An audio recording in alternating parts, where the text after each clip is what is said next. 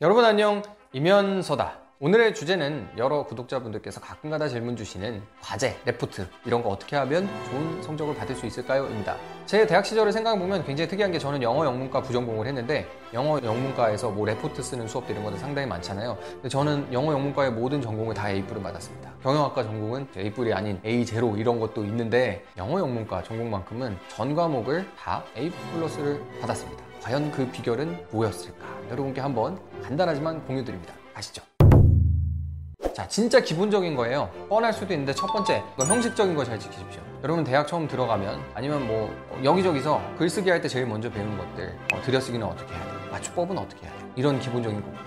각주 인용, 참고문헌 인용으로 뭐 여러 가지 형식들이 있긴 할 텐데 그런 것들 한 번씩 배운 것들을 과제할 때 꼭꼭 잘 써주세요. 그리고 틀리지 마세요. 틀렸는지 반드시 한 번씩, 두 번씩, 세 번씩 더 확인을 해가지고 제출을 해야 됩니다. 말도 안 되는 비문을 적어놓지는 않았는지, 내가 오타가 있지는 않은지 이런 것들 사실 교수님이 그거를 토시 하나까지 다 읽어보라는 보장은 없습니다. 그럼에도 불구하고 그게 눈에 띄었을 때 치명타를 입게 되기 때문에 그런 리스크에 노출이 되지 않는 것이 가장 기본이라고 할 수 있겠습니다. 그리고 형식적인 것들 교수나 과제 출제자가 아, 규칙을 지키라고 내준 거에서 어긋나지 않는 거. 이게 가장 중요한 뭐 비법도 아니고요. 기본이 되는 겁니다. 그게 지켜지지 않으면 좋은 인상을 주기가 힘들기 때문에 A뿔 받을 거 A제로 받는 것이고 아니면은 처음부터 아예 그냥 안 좋은 선입견을 주고 가기 때문에 제대로 내용에 몰입시키지 못하는 단점을 줄 수도 있습니다.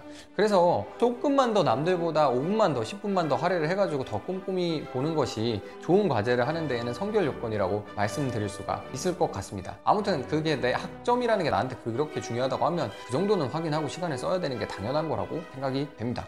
두 번째, 무슨 말을 할지 명확한 생각이 있어야 돼요. 내가 뭔 말을 하고 싶을지가 딱 정해져 있어야 돼요. 모든 과제는 그게 중요합니다. 다 리서치를 해가지고 리서치를 한 내용을 제공하는 레포트라고 해도 내 생각이 분명해야 돼요. 예를 들어서 위워크라는 회사가 있습니다. 이 위워크에 대해서 내가 어떻게 평가를 하고 있는지가 묻어나오게. 그리고 그런 것들이 들어간 것이 좋은 평가를 받을 가능성이 높습니다. 왜냐면 우리가 또 어디 무슨 뭐 annual report, 그러니까 연감에 막 나오는 수치적인 것들을 제시해 주려고 과제를 제출하는 게 아니고 보통 그 사람이 얼마나 리서치를 하고 무슨 생각을 어떻게 표현하고 있는지를 평가하는 거기 때문에 명확하게 내 생각이 딱 정리가 돼 있어야 되거든요. 그래서 좋다, 나쁘다를 평가해야 되는 주제면은 좋다, 나쁘다 중에 어떤 건지, 그리고 좋다라고 하면은 그 근거는 뭔지, 왜 나는 그렇게 생각하는지에 대해서 명확하게 글을 읽으면 쭉 뻗어나가는 생각이 보여야 돼요. 여러 사람의 글을 평가할 수밖에 없는 평가자 입장에서 하나의 글에 여러 가지 생각이 막 다돼 있고 당연히 좋은 평가를 받을 수가 없겠죠. 내가 뭔 말을 하고자 하는지가 명확해야 된다. 이거는 무슨 글이고 뭐를 위한 글이고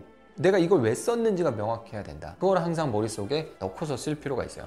어떤 작품, 영문학 작품을 평가할 때, 아, 내가 생각하기에 이 작품은 뭐다. 내가 생각하기에 이 작품은 이런 얘기를 하고 있는 것 같아서 나는 이런 얘기를 써보려고 한다. 이런 생각이 명확하게 표출이 돼야지만 좋은 과제로 A 플러스를 받을 수 있지 않나라는 생각을 합니다. 그 두 번째였습니다. 자, 마지막으로 세 번째. 자, 방금 뭔 말을 하고자 하는지 명확해야 된다고 했죠. 근데 그게 말이 돼야 됩니다. 너무 막연하죠. 근데 그게 말이 돼야 되는데 보통 글쓰기 과제를 혼자 하는 경우도 있지만 여러 명이서 조별 과제를 하는 경우도 있죠. 뭐 혼자 할 때도 마찬가지입니다.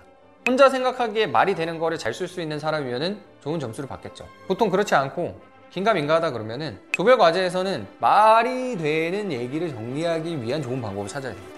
그거는 다수결일 수도 있고요. 아니면 제일 똑똑한 놈 한 놈이 하자는 대로 하는 게 제일 맞을 수도 있어요. 그 사람이 제일 좋은 성과를 여태까지 내었다 그러면은 걔한테 판단에 대한 가중치를 좀 더 부여하면은 더 좋은 방법으로 갈 수도 있는 거고. 그래서 서로 그런 거를 검증할 수 있는 프로세스가 합리적으로 잡혀야 되고. 혼자 할 때는 주변에 내 글을 읽어봐 달라 내지는 여러 번 피드백을 자꾸 왔다 갔다 하는 게 좋겠죠. 아, 과제 출제자가 그걸 허용해 준다 그러면은 계속해서 성, 생각을 주고 받으면서 이게 말이 되는지에 대해서 이야기를 해보는 게 중요하겠고 그게 여건이 안 된다 그러면은 주변에서 도움을 구하든지 엄마한테 읽어달라고 하든지 뭐 여러 가지 방법이 있겠죠. 그래서 그거를 여러 가지 확인할 수 있는 시스템적인 방법이나 아니면은 여러 가지 정성적인 방법을 동원하는 게 중요하게 되는 거죠. 자, 이게 끝입니다. 세 가지 방법. 형식적인 거 조심하고 내가 뭔 말을 하는지 분명하게 전달이 될 수 있게 글을 쓰고 마지막으로 그 전달하는 메시지가 말이 돼야 된다. 그리고 그건 혼자 판단할 수 없으니까 여러 가지 검증 방법을 미리 거쳐라 라는 것이 요지가 되겠습니다. 그냥 대충 해가지고 대충 써서 내는 사람들 되게 많거든요. 다 그렇습니다 사실은. 과제뿐만 아니라 누구나 다 그런 유혹에 빠지기 때문에 그런 부분에서 조금 더 신경을 써서 형식적인 거 정리하고 생각을 잘 정리하고 이게 말이 되는지 검토를 해가지고 하면은 더 좋은 결과를 얻을 수 있을 거라고 생각하고요. 저도